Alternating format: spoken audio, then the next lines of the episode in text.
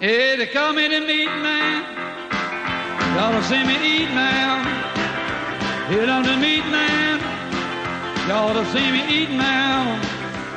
I got jaws like a bear trap, a teeth like a razor. I made tack tongue with a sensitive taster. I was born out in Texas, called the land of beef. Never catch a muscle greener, showing the hell like a meat. I'm the meat man. Y'all to see me eat now.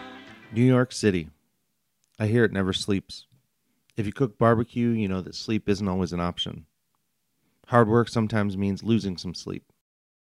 Now, if you're looking for hardworking people, New York is not a bad place to start. If you're looking for Texas barbecue in New York City, you only have a few destinations. In fact, one of the best spots isn't even on the island of Manhattan. It's in a small neighborhood in a corner of Brooklyn called Red Hook. The restaurant, Hometown Barbecue, the owner and creator, Billy Durney. Billy didn't start his life wanting to cook barbecue. He worked private security for celebrities and traveled all over the world. During his travels, he discovered some barbecue while in South America and traveling through Texas. His most memorable stop was eating at Louie Mueller Barbecue. From then on, he knew he'd quit the road and start cooking. Billy is known for his big heart. When he was building out his restaurant the first time in 2012, Hurricane Sandy destroyed everything in the building except his smoker. Even after this devastating loss, he lit the fire and started cooking. He fed the people of Red Hook for days with donated meat uh, while everyone was rebuilding after the storm. He even told me he had 20 minutes, and we ended up talking for over an hour. He's a great friend of Wayne Mueller, who is also a great friend of the show. He's a huge sweetheart who loves his life. He has nothing but amazing things to say to all the people in his restaurant, and even dragged in his pit boss, Michael Conlon, to talk about their experiences at Memphis in May. He's a great man, a generous man, and someone who I love running into on the road. So please enjoy this fun conversation with Billy Durney at Hometown Barbecue. I'm here with Billy Durney at Hometown Barbecue. How's it going, man? Awesome. You feeling good? Yeah, super psyched to be uh, trying to wrap up um, some wine tasting today. As you can see, um, I have my, my whole team here for the next project we're doing called Red Hook Tavern. So today is eight hours straight of wine testing. So Wow.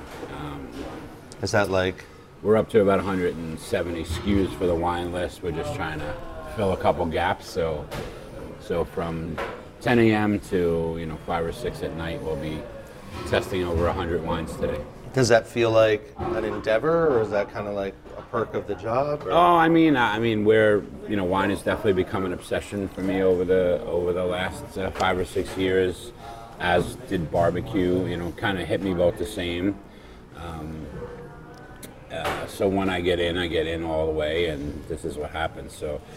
Um, the guys I'm tasting with today, uh, Jeff Porter is one of the, you know, thought leaders on Italian wine in America and just wine in general, and just left his job at um, a huge company, corporate, as the corporate wine director for a huge company. And Kenneth was, uh, who's going to be our som at the Red Hook Tavern, um, comes from uh, Lupa, which is a really well-known restaurant here in New York City, and so he'll be running our front of the house. So it's exciting to just be with them, and um, yeah, it's definitely a perk of the job. But it's also, you know, we tasted seven, eight hundred wines, and only you know twenty percent of those will wind up on the list. So there's Wow. a lot of, I wouldn't say bad wine, but just not what we're looking for. So. But yeah, just like barbecue hit me many, many years ago, uh, the wine bug has hit me, and very, you know, particularly natural biodynamic wines that are uh, that are farmed really responsibly with minimal intervention. And uh, for us here at Hometown, we have a, a really significant wine program in place now as well, which obviously, as you know, most barbecue restaurants around the country don't really focus on, on wine. But um, I think it actually is the best thing that pairs with barbecue. Um, there's so many uh, fatty meats, and you need, you know, the acidity and um, some, some fruit sometimes to cut that. So um, personally, I think it pairs best with it, and uh, we spent a lot of time trying to get people on board here. You know, we are very busy at, the restaurant, but you know, when it comes to what people want to drink, I think they still think whiskey or beer when it comes to barbecue. And although that definitely is the Americana stance, and there's no one more Americana than me, but um, but it's just not factual. I mean, the wine really pairs well with barbecue. So yeah, I've been uh, I've been working with a couple guys in Texas. My friend Jason Hissaws uh, represents a bunch of Texas wineries, and he's been getting wine into a lot of the really kind of classic barbecue places. So it's fun yeah, to see. I mean, it's super smart. I mean, um, especially especially the people who are farming responsibly. You know, how it all happened really was, you know, we sourced the best meats in the world to cook here at hometown, and you know, we had these crappy wines that were sprayed with herbicides and pesticides, and just had no real soul to them as far as the farming was concerned. So we were paying so much time being responsible to the farmers for our poultry, for our beef, for our pork, for our lamb, but not really considering the fact that these grapes that are farmed and harvested the same way um, were being carelessly um, handled. So uh, that kind of started my quest into um, the farming aspect of it. And as I started to learn more about it, it really made you know perfect sense just to pair our food farmed by some of the great farmers in our country agriculturally the same way as we would drink our wines. So that's kind of how it all started. And then you know once you start tasting some of these wines, knowing the stories, a lot of these farmers are husband and wives, mother daughters, you know many multiple generations, especially the ones in France, many multiple generations um, uh, a lot of people who used to farm con- conventionally, um, not even the old guard, is, uh, you know, starting in the uh, in the 70s through the 90s, have been changing their practices throughout the most important parts of France, like Burgundy and stuff like that. So, um, when you see guys from the Côte d'Or changing all their concepts to this natural biodynamic farming. Um, and now that you know the New York Times is writing about it, and, you know everybody's writing about it. You know um, how important it is that we we we um, we respect the way this wine is made. So that's kind of a kind of my deal as far as what's going on here this morning. Well, uh, and do you think that the natural process, the really paying attention, just like barbecue, it brings out the flavor. It really changes the taste of the wine. Yeah, for sure. I mean, you get the complete terroir, right? So, so if you're if you're drinking wine from soil uh, like limestone, or you know, and you have that get that minerality, or wines from Sicily that are from Etna that are volcanic, and um, you're tasting all that within the the, the wine because. Um, the wine is unintervened with. I mean, sorry, the, the land is unintervened with. So, other than introducing other biodiverse things like other little animals or stuff that eat funguses and stuff like that, you'll um, you know you're going to get the true sense of what the grape is. That's why a lot of natural wines they call them juice, because essentially it's fermented juice and it ferments. Um, you know, there's all different. You know, there's two separate things. There's there's farming and then there's winemaking. Um, the, the farmers who you know normally the same people do it, but um, but the practices are, are, are very different. And I, some some really great farmers also then um, uh, utilize the greatest practices as well in the winemaking themselves, like not introducing too much sulfur or um, just adding additives to preserve the wines and stuff like that. Most of the wines we're drinking are really fresh, and the, the vintages are within you know three years, two three years. These aren't wines you hold for long periods of time. So, um, but yeah, you get you definitely get the truest the truest form of the grape because you're getting the exact terroir from wherever that is um, in the world. You know, is it southern exposure? Is there wind coming off the ocean? Is it is it close to the sea? If you do, you'll have a lot of salinity in your wine. Um, it's just some of the wines that I love the most that are salin- uh, have salinity and acidity and minerality. And I think those are the wines that actually pair best with barbecues. This stuff that's kind of gripping acidic, you know. Yeah. And so you just spent, uh, what was it like, three days in L.A. Uh. I was there for yeah, I was there for like about five days. Nice. But uh, I got to like you know I, I got to see some friends and stuff before work kicked in. Um, LA, uh, LA will always have kind of a special place to me. In my past career, I spent a lot of time in Los Angeles, um, uh, on and off there for long periods of time, and Um, now I have a lot of friends and family that live there. My brother-in-law lives there. My um, my wife's best friend lives there, and, and, and I just have a slew of friends there, chef friends and friends from a lot going on friends from my past career. And yeah, I mean, I think I think um, y- you know it's so funny. Like people talk about this New York barbecue scene that's kind of taken off, but really it's Los Angeles that's taking. I think it is. I mean, I think I think the quality that's coming out of the Los Angeles right now is is really at a high level, and I'm really happy to see that because the one thing that's important to me about the future of barbecue, or what my position in the world of in the community of barbecue is, is to pass on the message that um, I think that buildings that look like this, hundred-year-old buildings that look like honky tonks, aren't the future of barbecue. Um, they're definitely the past of barbecue, um, and what we all love about the history of it. But I think I think we're moving on, and I think what's happening now is, and we would definitely, you know, one of the first people to introduce it was the fact that I'm a street kid from Brooklyn. It didn't make me sense for me to make, you know. Um, East Carolina style, style pork or Texas style brisket for that matter.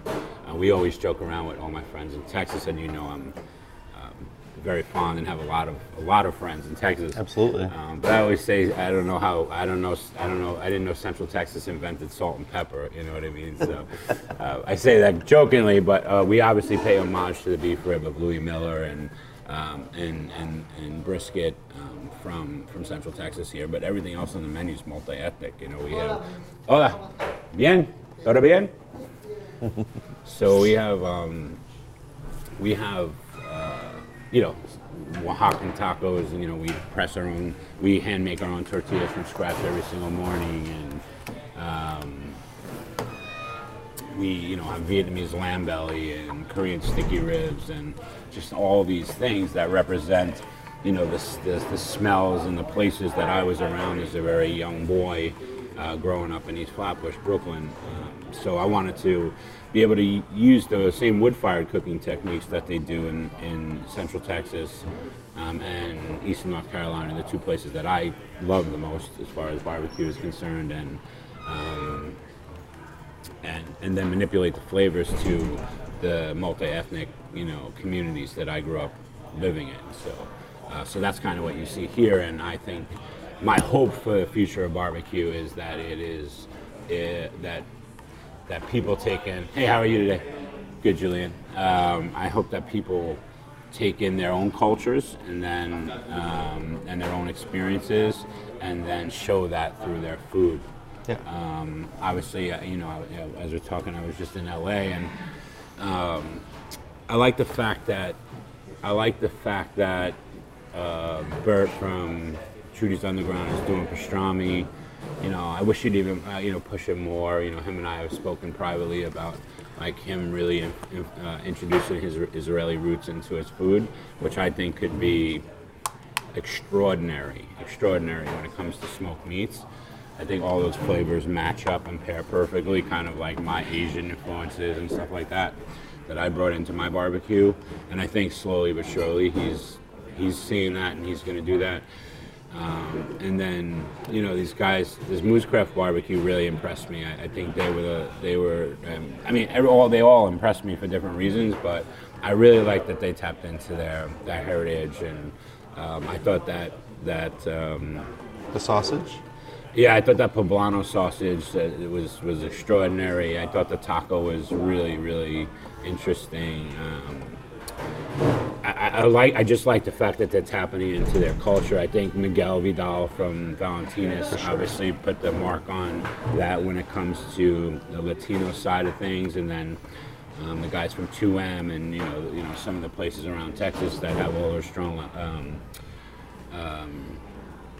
Tejano roots um, started putting their culture in it, and that's what I'm most uh, excited about. Um, you know, you got this kid Matt Horn, who's making some crazy barbecue, um, the highest level. I think they all start with Aaron's playbook, and then they're all now, and which is fine. And actually, I had a big talk about it that with Aaron um, while I was not a big talk, but you know, just it was like it was kind of interesting. I mean, I looked down the line of, of pits, and like almost every single pit was a replica of, of his pit Yeah. that he built with his bare hands many years ago. And, you know, personally, I, I think I think it's super flattering. You know what I mean? I'm sure he does too, in a way. But it has to be kind of weird for him to see that. I mean, that was his. He created those things. He created those concepts. So. Um, to look down those that line when we were in LA and see like four smokers and everything was the same. Like every, it was his pit Yeah. essentially, and then you know how the how the plates are made and how the briskets are sliced. It's like, you know, I, I first saw that in a very specific um, wooden soldier fashion, everything's in the perfect order kind of place, first from Aaron. Um, and Aaron and I don't talk a ton about barbecue. I mean, we, we like to talk about a lot of other things, but uh, when we first met, I, you know, I, I definitely picked his brain, and that's the one thing I, I took away from him without having any formal conversations with him about barbecue. But the one thing I took away was the fact that everything was identical every single time he was doing it, and I thought that was. Uh, I think that is the key to what we do at a really high level is that they all have to, every every part of the situation from the moisture content in the wood to um, to what's the environment inside the cooker and you know how, how you're shoveling the coals and how you're distributing the coals and um, all those things are done the exact same way pretty much every time. How the briskets, how the spares, how the pork, how the everything is done is done the exact same way every time. If you open one of um, these pits these days, every I mean, it looks like wooden soldiers. Every brisket is in perfect form. Every spare is in perfect form. There's no messiness. It's and all that matters to the end result. So, I think Aaron wrote the playbook. Lee, well, we know he literally wrote the playbook, but And he's got a master class now too. uh, yeah, I just saw that actually yesterday. I was going to call him this morning and, and congratulate him. I mean, that's fan- he didn't mention that to me when we were in LA, um, but that's very that's, that's obviously like Yeah. Aaron not to talk about himself. So, um, but I, I, I was amazed by that, and I think that they couldn't have a better guy as far as that's concerned. I mean. Aaron also does have a really easy way about explaining what he does and how he does it, and um, you know, I was super stoked when he wrote the book with Jordan Mackay about barbecue. I mean, about briskets. I mean, obviously, I was already established and doing my thing, but but I said, I said, you're gonna see the community changed and people stopped making really, really, really high-end brisket. And sure enough, you know, um, now you see around the country guys like Leonard at Truth Barbecue. I think making some of the most world-class Killing it, barbecue. Yeah, I think he, I think he's he's he's very unique, very special, and. Um, and you know, I root for him all day long. I, I, I mean, him and I clicked as soon as we met, and um, from afar we talk and kind of uh, consult a little bit as far as you know questions here and there. We both have, um, but I think I think he's he was like one of the first guys I saw, and I was like, wow, that that kind of looks like right out of that playbook, and um, but he's doing it at the most extraordinary high level. And now when I come to LA and um, see these guys having the similar thing and the same look and you know it, it takes a lot of work to get that fine tuned in like that and these guys have it really fine tuned so so when we're talking about hola good morning buenas when we're talking about like um, the next big city with big barbecue cooks really LA is I think doing some some serious work and so, uh, you know, Leonard has a great crew. Um, Yep. Well, of course. Yeah. Of course. We, we I'm useless without my crew. I'm That's what I was absolutely gonna ask you useless. Oh yeah. I mean, I'm sure you. If you haven't heard this about me, I'm always trying to step out of these things and put someone else in to talk about this stuff that's been doing the hard work. You know, I haven't really cooked here in a few years. Um, other than uh, internally, I'm on the grill probably once or twice a week and Nice. weekends, and I'm still cleaning the bathrooms and running food and stuff like that. But physically making the barbecue, Mike Conlon was the executive pit guy for. Um, we don't use that master word in this building. I think it's the silliest, stupidest term in the world. So, Pit guys. yeah, pit bums, pit bosses, pit whatever's. Fire. Pit I call myself a fire tender. You know, um, it literally says that on my business card, Nice. fire maker. Um, but for me, um, they they deserve all the credit because literally, you know, we feed five six thousand people a week, and they're the ones doing the heavy lifting now. So I like to put them in front of it as much as possible. So when you talk about the crews and and the people doing all that hard, real work, you know, you can't forget. Um, you can't forget the uh, the Clay Cowgills and they. Um, uh, yeah, I mean, I can keep going Yeah. on and on, but the Bronze and uh, and all the guys in the back, you know, I really want you to meet Mighty Joe Yim. He's a guy that works for Leonard, and he worked in Austin. He's the kind of dude that will work 16 hours. What's his name? Uh, Joe Yim. Joe Yim. I don't know that. Um, but we call him Mighty Joe Yim. Uh, Evan LeRoy actually dubbed him that. Well, he's a. I mean, talk about a perfect example. I mean, Evan and I became friends years ago.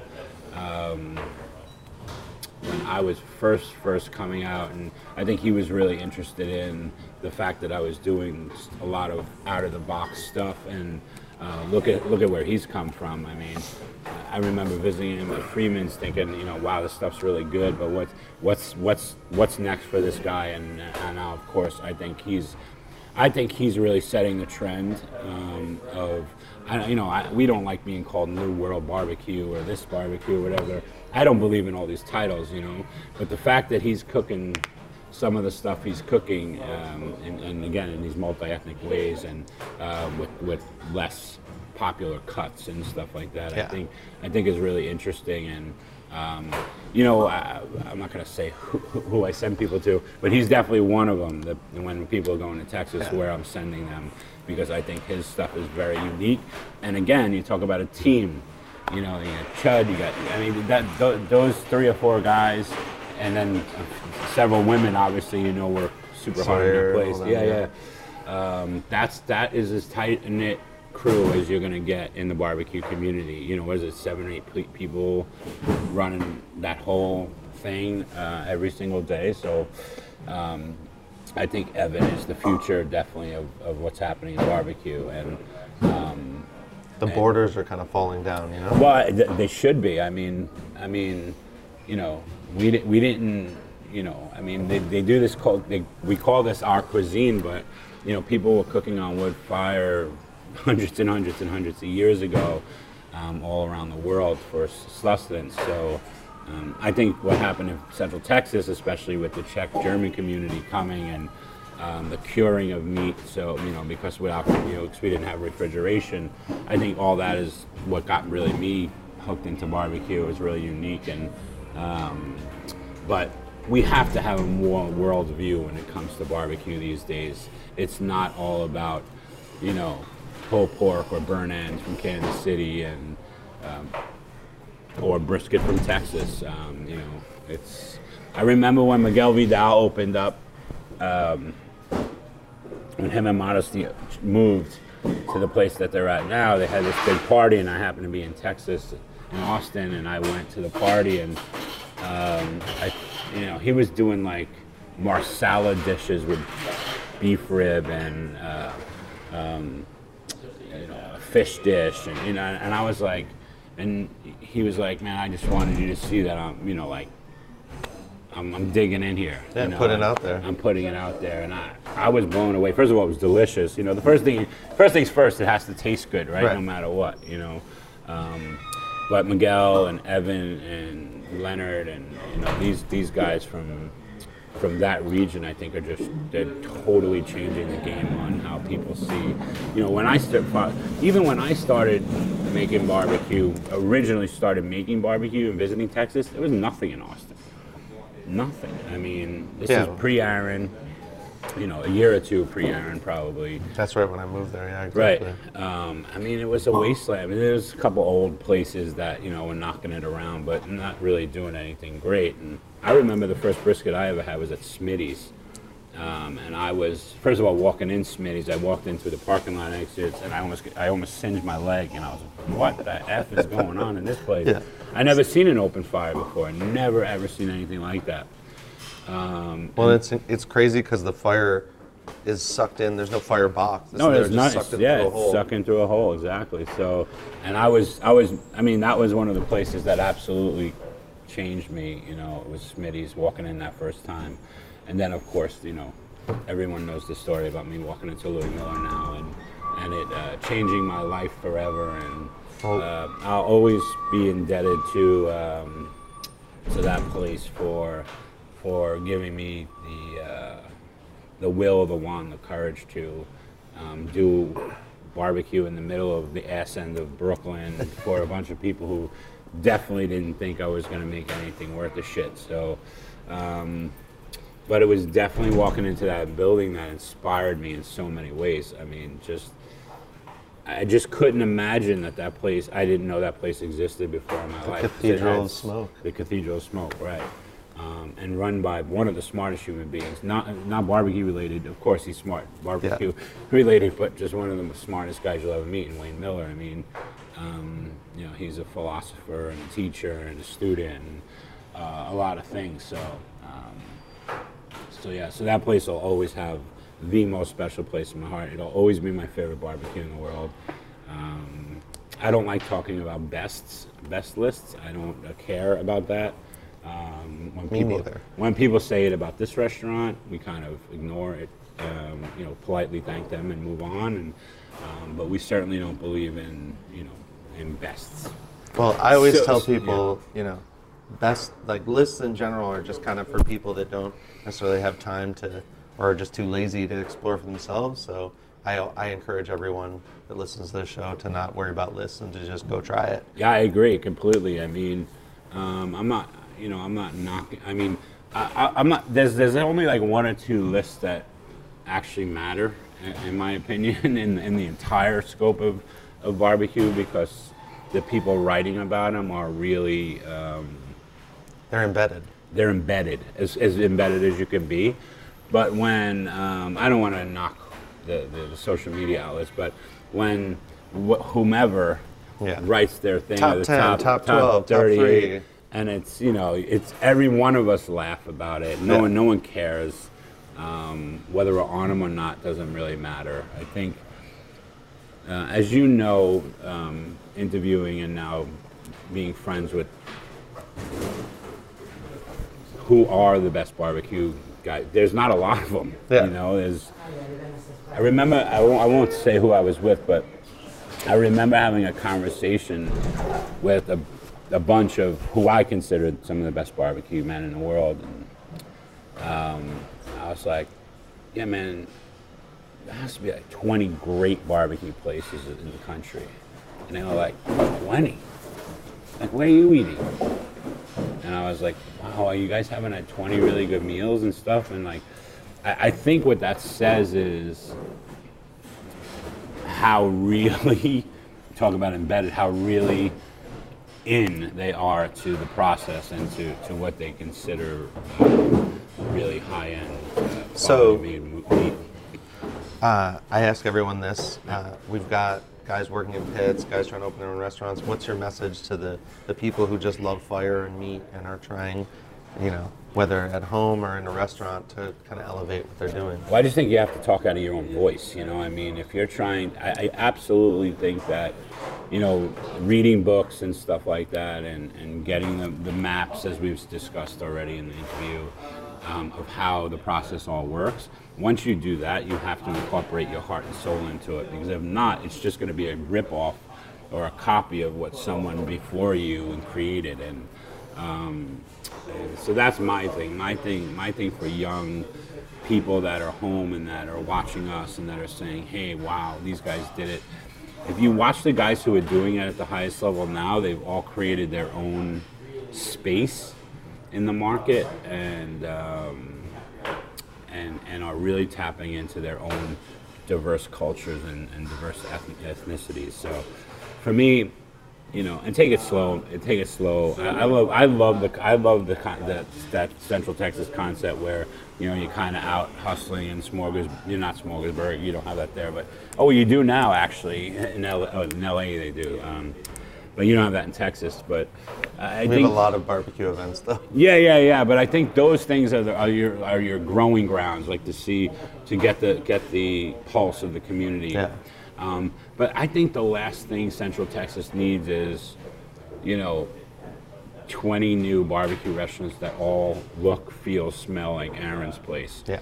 um, it dilutes what, and even if it's that high of a quality, because you know the books are out there, the map is out there for you to work on. The master class the is out master there. class is out there. So, um, and I don't really want to make it about him. Oh, you know, he deserves this credit, but I, I, but when you see that, when you see 20 or 30 places, then you don't really have to go to those places because you Right. know exactly what you're going to get every single time you go. I mean, you can find your own favorite one and you know, uh, you know, and go there. And it was a barbecue place that we I got speaking of lists, we got named in this thing. Me, me and this barbecue place in Central Texas called Kerlin's, which I'm sure you know. Yeah. And I don't know those folks, but Bill Kerlin's a fun guy. He's interesting. yeah, yeah. I don't know those folks, but I will say a, few years ago when we were on this list together, I just happened to be in Austin. Like, yeah, I, obviously I'm there a lot and uh, have a lot of uh, friends there. And um, I was there and I checked out his barbecue, and I was amazed at.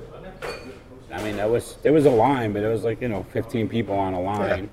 And, uh, and it was easy. The quality of that barbecue that day was as high as the standard can go, in my opinion, in, in Central Texas. When I ate it that day at that time, you know, they didn't know who I was. They weren't cutting me a perfect slice Yeah. of anything. They just was letting it rip. And um, so it was one of those things that I was like, wow, this is, this is what I mean. Like if there if there are people, if, if there are so many people people that are uncovered and they don't have 400 people waiting on a line, but the quality is this high, then are people really understanding, you know, where they should be trying and eating and stuff like that? So, um, but I thought it was very interesting that one place had 400 people on a line, one place had 15 people on a line, and the quality was as good in both Yeah. places. So. You can get, you can actually get good brisket in Austin now till like eight or nine p.m. You should, and, and that's the other thing. I, I- and that's the other thing, the fact that, um, and I know it's a cultural thing that that um, barbecue is lunch in, in, in Texas. But the truth of the matter is, I mean, folks want to eat it for dinner too. You know what I mean? There's a lot of people that don't have time. You know, um, there's a lot of places that have a lot of long lines in, in Central Texas. So I think that I think that what could be really interesting is some, you know, that these people start really incorporating dinner. I think it's is it Stiles that does that now? Stiles Switch, Terry Black's Barbecue. Right. Uh, and actually, Rollin' Smoke is a little truck on Sixth Street, and he stays up until three, and you can get a beef rib at two a.m. on a Saturday. I mean, but that's amazing. I mean, I bet he sells out. I bet, pretty I bet there's none left at the end of the night.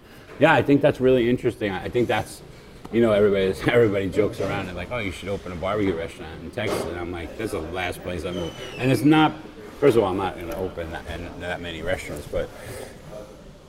But it, it just doesn't make any sense. I mean, Yeah. like you know, even if I brought my own spin to what what I was doing, I don't think anyone would get it necessarily in Central Texas. But but I definitely think people should start considering the late night options. You know, Yeah. because people do really want to have that for dinner.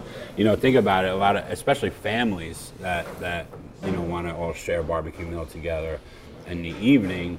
Um, they either have to somehow find a way um, to get it in the afternoon and then to eat it not the way it was meant to be ate, um, or they just can't get it and eat it as a family night. And, and I think there's a business to be made had there that, that people are, are, are open and serving barbecue till through dinner time. So I'm glad to see that that Stiles and uh, those other guys are, are doing that.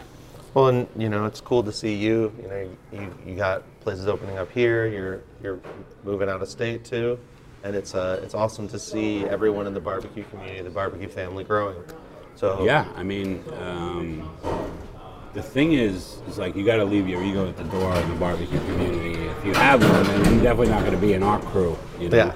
Um, uh, you see how close the, the, the people we run with are, and um, and that's you know we there's no there's no self promoters within our group. You know, we're all.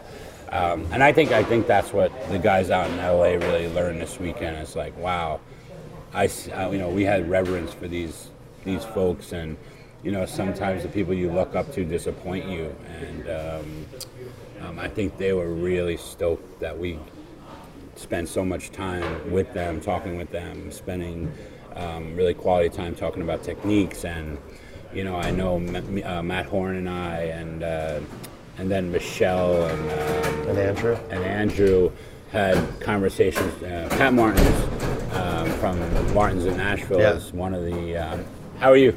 Good morning. Um, he's one of the smart businessmen when it comes to the barbecue um, community.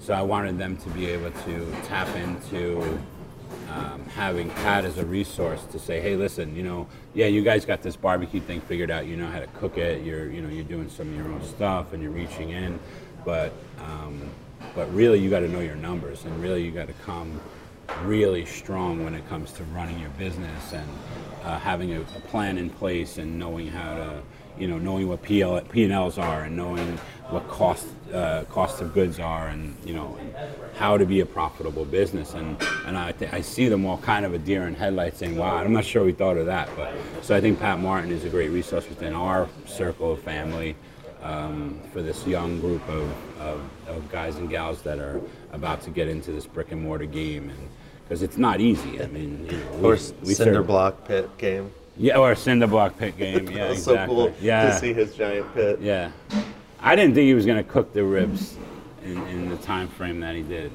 He got it done. Yeah, yeah, yeah. Hey, They were a little late. A little late. He's a little late. I, I kept hearing one of the gals running events say, "Is Pat Martin not in his booth yet?" And I, I kept laughing because I said, "Pat, they're never gonna be cooked in time.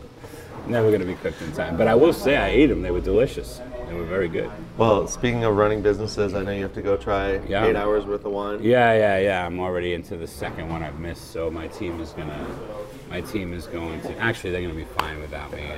Two, You got a two, great team, Two man. great That's wine minds there. Yeah, yeah, yeah. I got a great team all around. I couldn't do it with, uh, you know, from, you know, you know, my dad was very specific uh, when we were growing up to treat the guys sweeping on the floor more important than the boss up at the top. And I think I've adapted that concept here. So, you know, we treat our dishwashers as good as we treat our uh, GMs, and everybody's kind of an equal bunch of crew here. Good. And, um, you know, it's what we're prou- proud of the most. I mean, my head cutter, who's going to get promoted now to like a more of a management position, started at 19 years old as my dishwasher the number two guy, hit guy started as my dishwasher at like 21 years old. Uh, and pretty much since day one, they've been with me almost six years, five Wow. or six years. Uh, and I can go on and on and on. So we're really, really stoked about the fact that we keep it as in-house as possible. Uh, Mike, Mike, uh, who is the head pick guy, is now going on to be the culinary director, kind of of all the businesses. Um, um, and uh, this guy Dave Gill, uh, who was started here as the bartender, he's this Aussie guy from Australia. Yeah, I hung out with Dave in LA. And, uh, yeah, he's one of the nicest guys, one of the nicest humans you'll ever meet. Dave is something of a prodigy, uh, to be honest with you. He, um, much like when I first started to t- put my hands on barbecue, it just felt very easy and felt like I understood exactly what it, the texture should be. And um, Dave is very much um, the same. He started here as a bartender, and um, we could see he was really. Uh, when we have quiet days, particularly in the wintertime, I put on contests here, like who makes the best burger or fried chicken, Nice. whatever. So, and everyone's involved. The dishwashers can cook a dish. Everybody can cook a dish. There's not a lot of people in the building, so we just have fun. And I, during those things, you know, I kind of see see him, his face start to light up when he was putting flavors together. And um, you know, it's so funny now. You know, six months we started. He started in the pits probably six, seven months ago. Um, maybe a little more than that, but uh, he kind of has this really unique feel for, for what's happening. So, you know, another great story is speaking of Mike. Come on in here, Mike. Come on in here, Mike. Oh, all right. All right. How's it going? We're just talking about um, how a lot of the, the the roles in the restaurant are changing, and how we're really proud of the fact that you know, our head cutter, Jonathan, who's going to now move on to a little bit of a management role here, is um, started as a dishwasher. Jeff, you're number two for a long time. Started as a dishwasher here, uh, and he's doing an incredible job. And then obviously Dave Gill, started as a bartender here. yeah, he started as a bartender here, and then now is going to be running the pits at hometown, you know, and to, to us, that's a very, very serious obligation, and um, we don't, you know, normally you would, you know, as you know, you would have years under your belt before you were going to get an opportunity to, to run the pits at a restaurant in Texas. And Dave was, I was kind of like saying Dave had a feel from the start. He was kind of, He did. Um, yeah, as much as this business could be technical, um, it's about fit and caring. And when you find the person that fits in the crew and cares that much, they do a good job. Yeah. They learn uh, and they care. Yeah. Dave's doing amazing at that. Yeah. I never have guessed from the day he walked in the door. Nah, me either. Not me either. He's like a him. He has a he has a brother, and they have this rock band together. And like so, between bartending and being or like a, a, a you know a rock rock musician, he was touring a little bit, doing his thing. I never thought he'd have any interest in barbecue like at this level. And then I think we took him. Did we? We took him to Memphis in May, right? Yeah. I think that's what really got him going. We had him. We had him in Memphis in May one year cooking, and he kind of went crazy. And uh, Yeah, that's what's it's happening right now. Actually. yeah, it's happening right now. I've been seeing. I've been seeing. Actually, I'm tearing. I'm, I'm, I'm not going to look at Instagram for the next like three days. It's all gonna be because I'm a little. I'm a little overwhelmed by all these barbecue pictures from Memphis and. Um, to all my friends down in Memphis, I love you, and I, hope you guys are all having a good time. But uh, I, we learned pretty quick that we, we weren't meant for Memphis.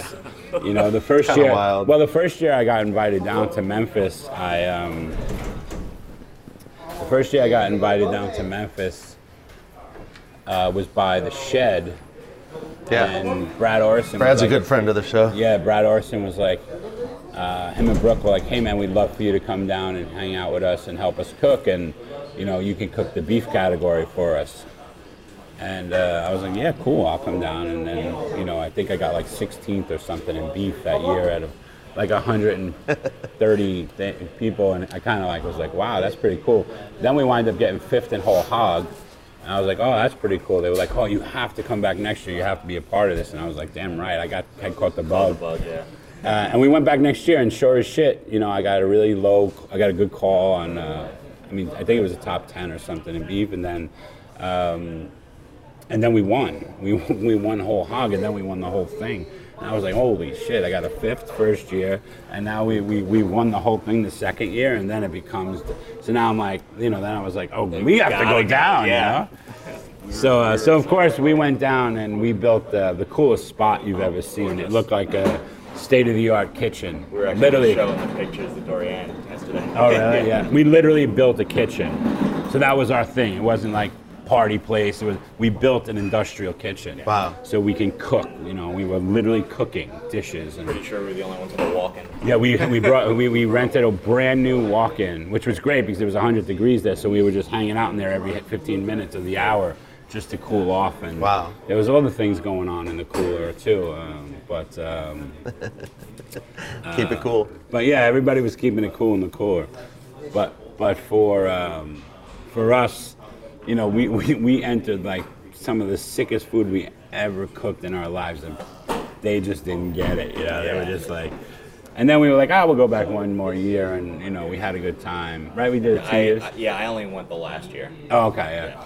And we did it one more time. And the thing about Memphis in May is is that when it comes down to it, you either stay with your own little crew and that's what you do the whole time, and you kind of have you bond with your own family, um, or you get stuck at a bunch of you know 18 to 21 year old rap parties that go on till six in the It's morning. It's crazy, right? Yeah, it's crazy, and it's always raining there, so you're always in the mud.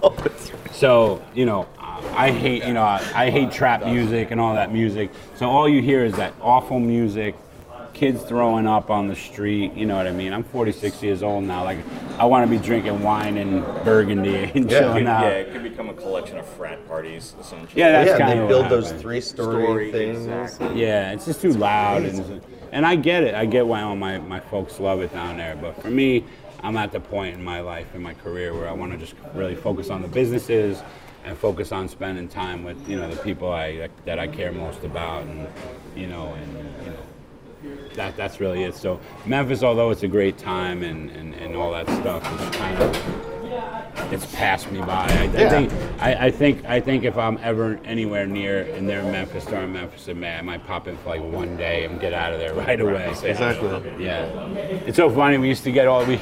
I wanted to treat my guys like to stuff that you know you don't really get on a daily basis. So we would get we would get rooms in the Peabody Hotel, you know, posh really ass hotel.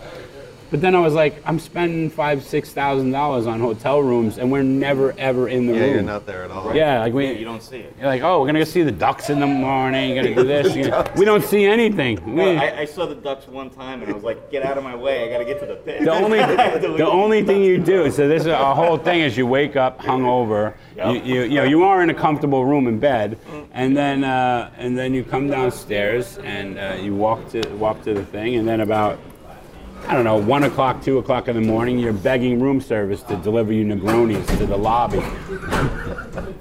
Can we get 20 Negronis to the lobby? And they would bring it. You know, it's so funny. The bar would stop, but they would they would allow you to order room service to the, to the thing. So you had like all the cliques of Memphis in May, and you know, Negronis is kind of our thing in, um, uh, in, in Memphis in May, the clique that we hung out and everybody drank Negronis.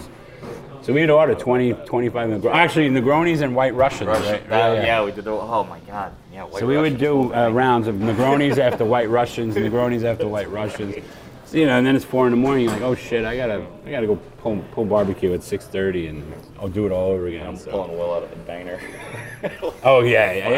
It's, it's just, it's just a it mess. gets debaucherous. It's a- It gets debaucherous. It's so. it's certainly fun. Um, no regrets having done it. For sure. It's not something I could do every year. Yeah, yeah, yeah. I think I think we have such a, you know, we're about to embark on you know all these new businesses, so we're just like right now just uber focused on this one thing, you know. So, um, but but I'm sure that I'm sure. what Time is it right now? Eleven thirty. I'm sure there's uh, a lot of good times happening um, in Memphis right now. Yeah. There's, And there's everybody's bags of waking Gus's fried chicken being eaten right now. yeah, the Gus's fried chicken is crazy. This, The greatest. everyone goes there for dinner that Wednesday night. delicious. Yeah, yeah, yeah, yeah. Thank you, Mike. Yeah, Yeah. absolutely. Sorry. It's delicious. Delicious. Uh, it's delicious. One of the best in the country for sure. Um, yeah, you guys got one in Austin. I think it'll never be the same as eating it in um, the original original one outside of Memphis is a really really special place as well. But the one on Front Street in in Memphis is also like just superb. Yeah. it's fun Well- to it's fun to walk in there and see you know 50 of your friends all eating in the same place. You know? And you got to try some Howlin' Rays when we were in. I did. All Yeah. I did. I, it was it was very interesting. Um, you know, obviously, I'm not. Um, we know about lines. We have a lot of lines here as well, and um, and then you're always you know not sure if it lives up to that kind of thing. And Yeah. the, the, the thing, and I'm obviously on a pretty strict diet right now, so I couldn't eat much of it, but I had I had a bite. It was very good. Um, but the thing about um, the thing about that, that that I thought was really interesting was that it like that doesn't work here. Like people that try to open up hot fried chicken places in New York, um, it really doesn't doesn't doesn't connect for some reason. I'm not sure why, because it's so dang delicious. So But it's so good. But it was really interesting for me to see LA, and I think it's where they opened. I think kind of like us. I mean, being in the middle of nowhere spot. in a weird spot. I thought it was such an interesting pick for where they, they opened, and I'm not sure who they thought their original customer base was going to be, but um, but it's you know God bless. I mean, Yeah. There had to be you know 85 90 people or whatever on that line and you know everybody was super excited and you know obviously in the day and the age of um, of instagram you know everyone was shooting photos of their fried chicken and so i think they have obviously not think i know they have something really good going on there and a good concept and something that they can like have a lot of longevity with there so Well, and I think you'd love Johnny Ray because Johnny Ray's got the same vibe as you. He, uh, I got to interview him while I was there, and he talks about not only how can he treat his employees the best, but how can he make the business bigger so that he can offer them something more than you know. He doesn't want to give them a ceiling. He wants to say, how can I double their salary? Well, that's what we're You trying know? to do here. Yeah, Mike, who is just here, um, is going to be uh, tied in directly to the profit sharing of our, Awesome. you know, this new uh, hometown we're doing in um Industry City. It's a much smaller version of this, but he'll be tied in as a, a profit sharing partner in that. And then Mitch, the guy who started as my manager, the my general manager here at hometown, has now become a, a, a equity owner, you know, minor equity owner in Sorry. all the business. No, it's okay. In all the businesses, um, so that's hometown, hometown tavern, uh, you know, the event catering space, all, all everything we're doing, um, except Miami because that's different partners. But um, but yeah, so we really, really strongly believe in in that. Um, uh, and I know Pat Martin and I talk about this all the time you know, Pat's people who are moving up with him, his pit people, that's what he's doing. He's putting them in place in all these new places and giving them a percentage of the restaurant so they have a real strong equity share um, and they feel a real connection to the company. Uh, so if you know, if you go, first of all, you never go into the restaurant business looking to make money. It's not really the, the goal. But when you do become successful, the first thing you should want to do is be able to pay it forward to the people who are actually putting in the hard work. And that's why I'm so, uh, it's so important for me to put Mike and Dave and these guys out front for people to know that, you know, I, I know what you think is happening at all the restaurants that you love, but the reality is, you know, all the main people um, aren't aren't really doing all the heavy lifting anymore. We did, Yeah, you have to do it at first. yeah, yeah, yeah, yeah. You have to do it. You know, there's no choice. And when we opened hometown, I was um, I was doing the full cook. I'd go to sleep and then I'd come home and cut. We were only we, we started service at five. Did you still live in the neighborhood then? or- Uh, no, well, I did uh, outside, right outside the neighborhood. I live about ten minute drive away, but but yeah. So we would stay up on the cook all night, go home, spend a couple hours getting some rest. You know, the the meat was had to hold uh, had to rest anyway, and then by the time we um, by the time we uh, got back for you know pre-service, um, that was it. I was ready to start cutting. So, and I think it's important that you have you know that that you do that and you put your dues in and, and stuff like that. But it just becomes a point where you have to ask yourself, you know, can I can I establish a team that can do this so I can grow the brand and the business if I want to grow the brand brand if I want to do that. Yeah. And uh, initially, it wasn't. I didn't want to grow the grow anything. I didn't want to do anything else. I just wanted this one thing. And um, but I think what happens is you realize that you have a voice, and now you can make more of an impact on more people. And that really is the thing that's encouraging to me is the fact that we're going to have go. I don't know how many employees we'll wind up with, but with all these new restaurants opening, um, you know, once Miami's open, we'll probably go to over 100 employees. And to me, that's just, I opened this restaurant with 14 employees. Uh, same size, same everything. I'm sure we weren't doing, we weren't doing the volume we were, but we were successful. But 14 people did that, and some of those people were bartenders. So, it was only like three of us cooking.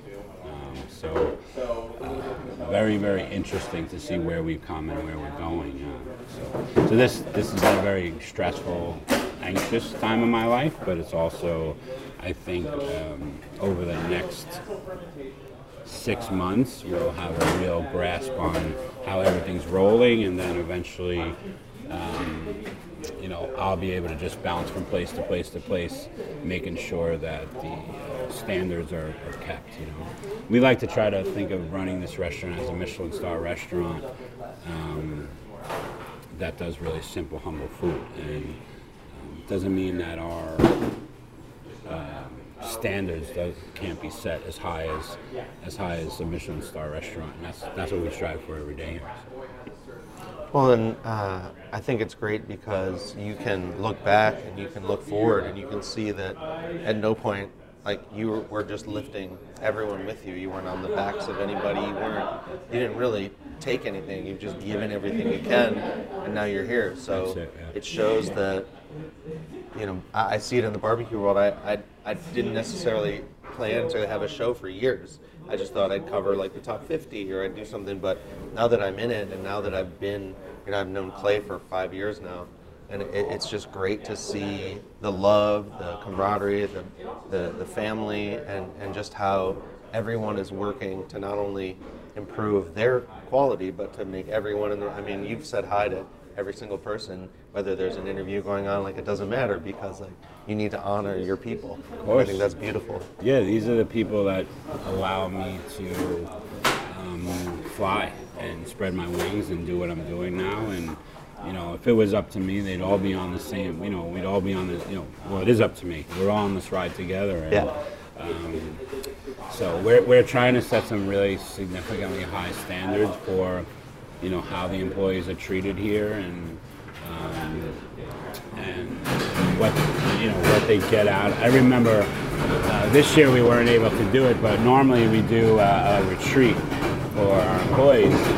And not this year, but last year we took everyone to a lake. We rented out a whole lake, and um, we took we took some guys out on a boat that are from a very urban, rough neighborhood and we took them into the middle of a lake and then about one, about midnight one o'clock in the morning and it was a very very clear night. And we shut the boat lights off and uh, it looked like it looked like you were literally under the stars like you can touch them and um, and one of the guys was weeping and I was like he's like I, I don't know if I've ever seen the stars before you know and like when you can touch and impact someone's life like that um, those are memories that you know those are things that happen in your life that are you know allow you to move go on and on and on and on because you know you want to keep making people feel like that all the time. So that was very unique that that specific event happened because you know I grew up in a pretty tough you know middle class neighborhood but you know I wasn't to the point where I didn't know what the stars looked like. You know I would go out to Pennsylvania on the my, my grandmother had a little little double wide in Pennsylvania we'd visit and uh, so but at least I got to see the mountains and smell the fresh air and stuff like that. And it was interesting these guys never had fished before.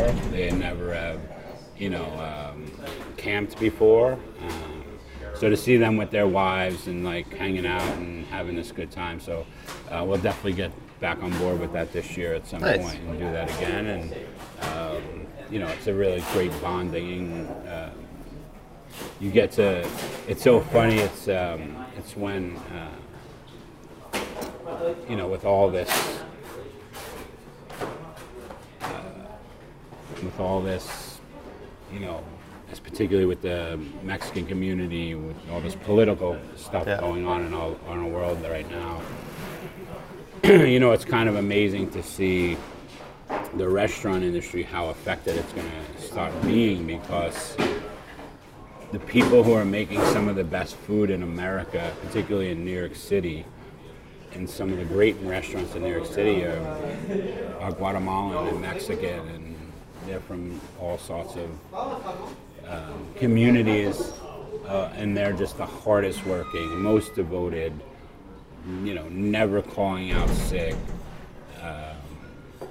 You know, and then you have the alternative, which is some privileged guy who's coming in, who's like every day he's late to work and, you know, has no work ethic. And it's just incredible that we don't have a better system in place to um, adopt these people into our communities, into our, into our, into our country, into our worlds legally somehow. I mean, they've proven and they ta- they pay pay pa- they pay taxes. You know, it's it's it's it's it's it's, it's just crazy um, what's happening. So. Uh, It's hard having a big heart in barbecue.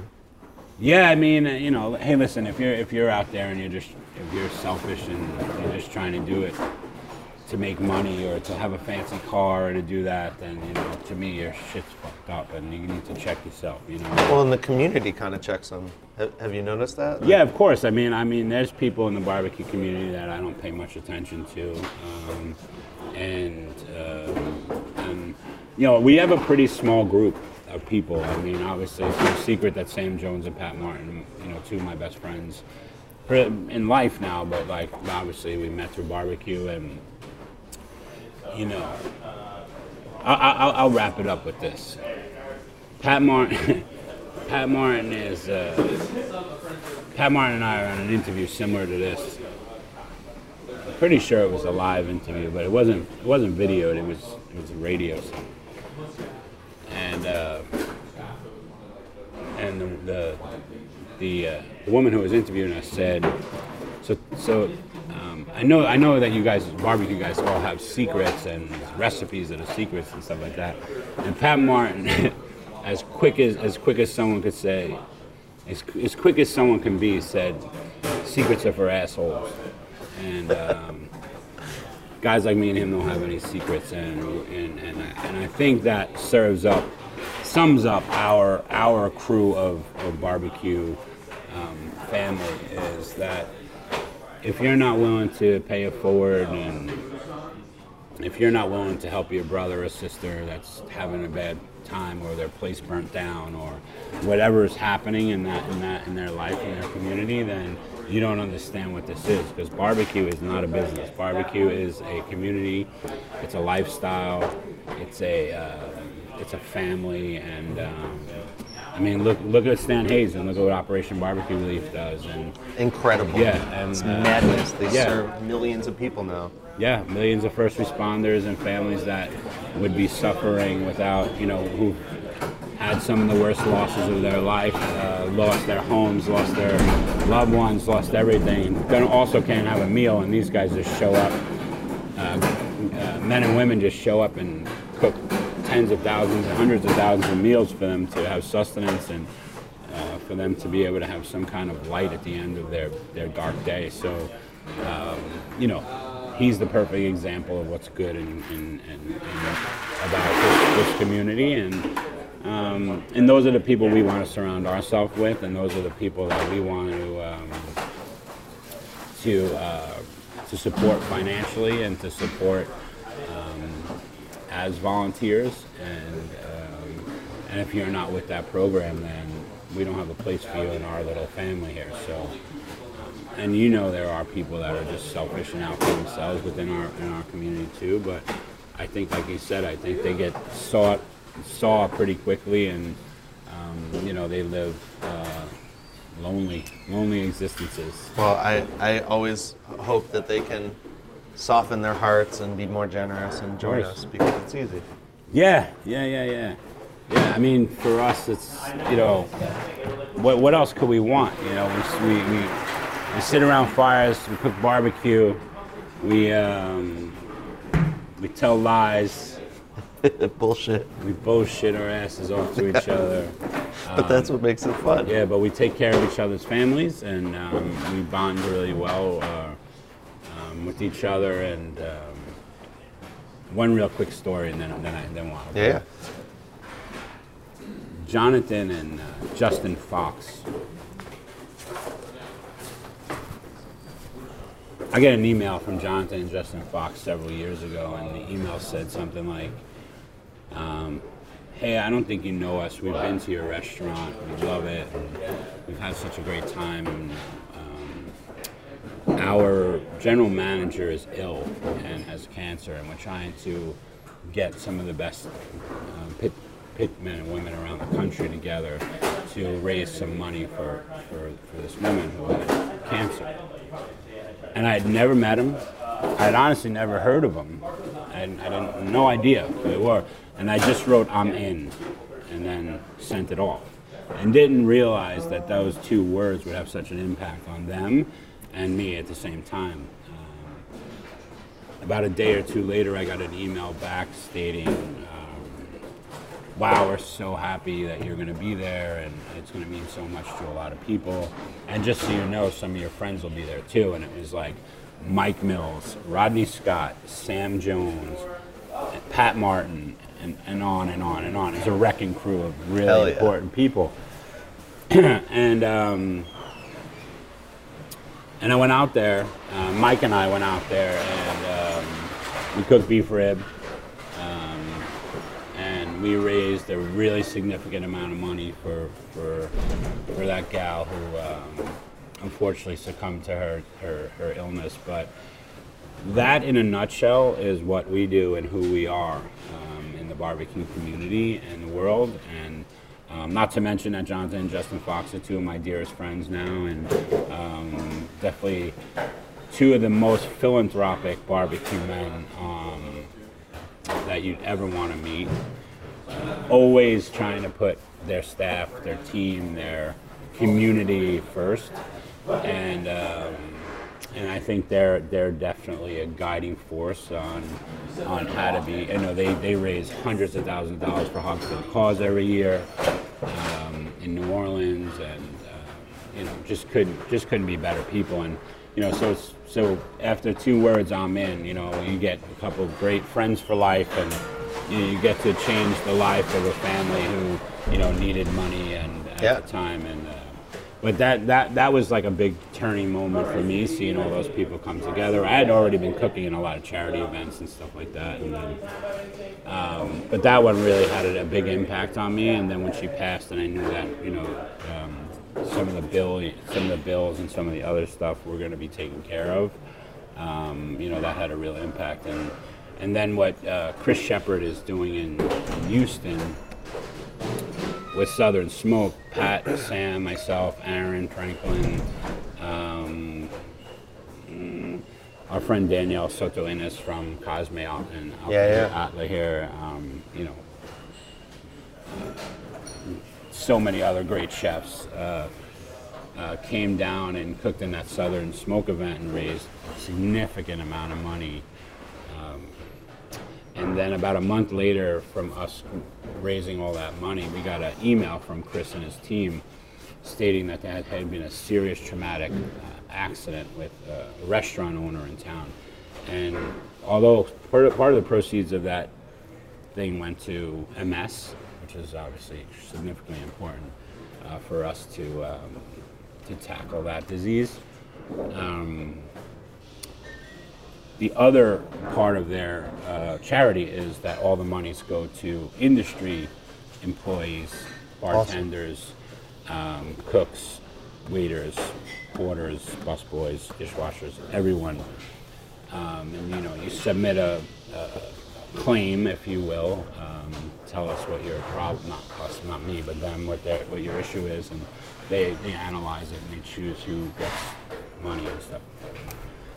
And one of the guys was, you know, very, very, you know, so this guy uh, who owned like a, I believe it was a, either a sandwich shop or a pizzeria or something in Houston, wind up getting, uh, I think it was in a really bad motorcycle accident, if I remember right. We got this email, um, and the mother was going to have to uh, put her house up in order for him to get the care he needed in the hospital. And uh, and Chris wanted to show us the impact. Uh, Chris Shepherd's one of the great humans on the planet, and he, wanted, he wanted to show us the impact of that, uh, what we had done. And he said, because of what you guys did that day, we're writing this family a check for $100,000 today, and the mother is not going to have to put her house up for, uh, for sale. And, and so I- Superheroes. yeah, and not to mention, Chris, uh, at, before we left, gave Sam Jones ten thousand dollars for his community that had been uh, a hurricane had come through, um, and you know Right, uh, yeah. his his area was saved, but an, uh, an area close by was demolished, and um, and uh, and he gave and he gave Sam ten grand to be able to go hand that community to to help with their stuff. So so seeing these things is what we're trying to do. So you know, Chris and I and uh, Pat Martin and Sam were all working on putting those kind of um, principles and philosophies of, of philanthropy through what we do into our communities. So I know we're going to do a Southern Smoke, some kind of style of that here in Brooklyn.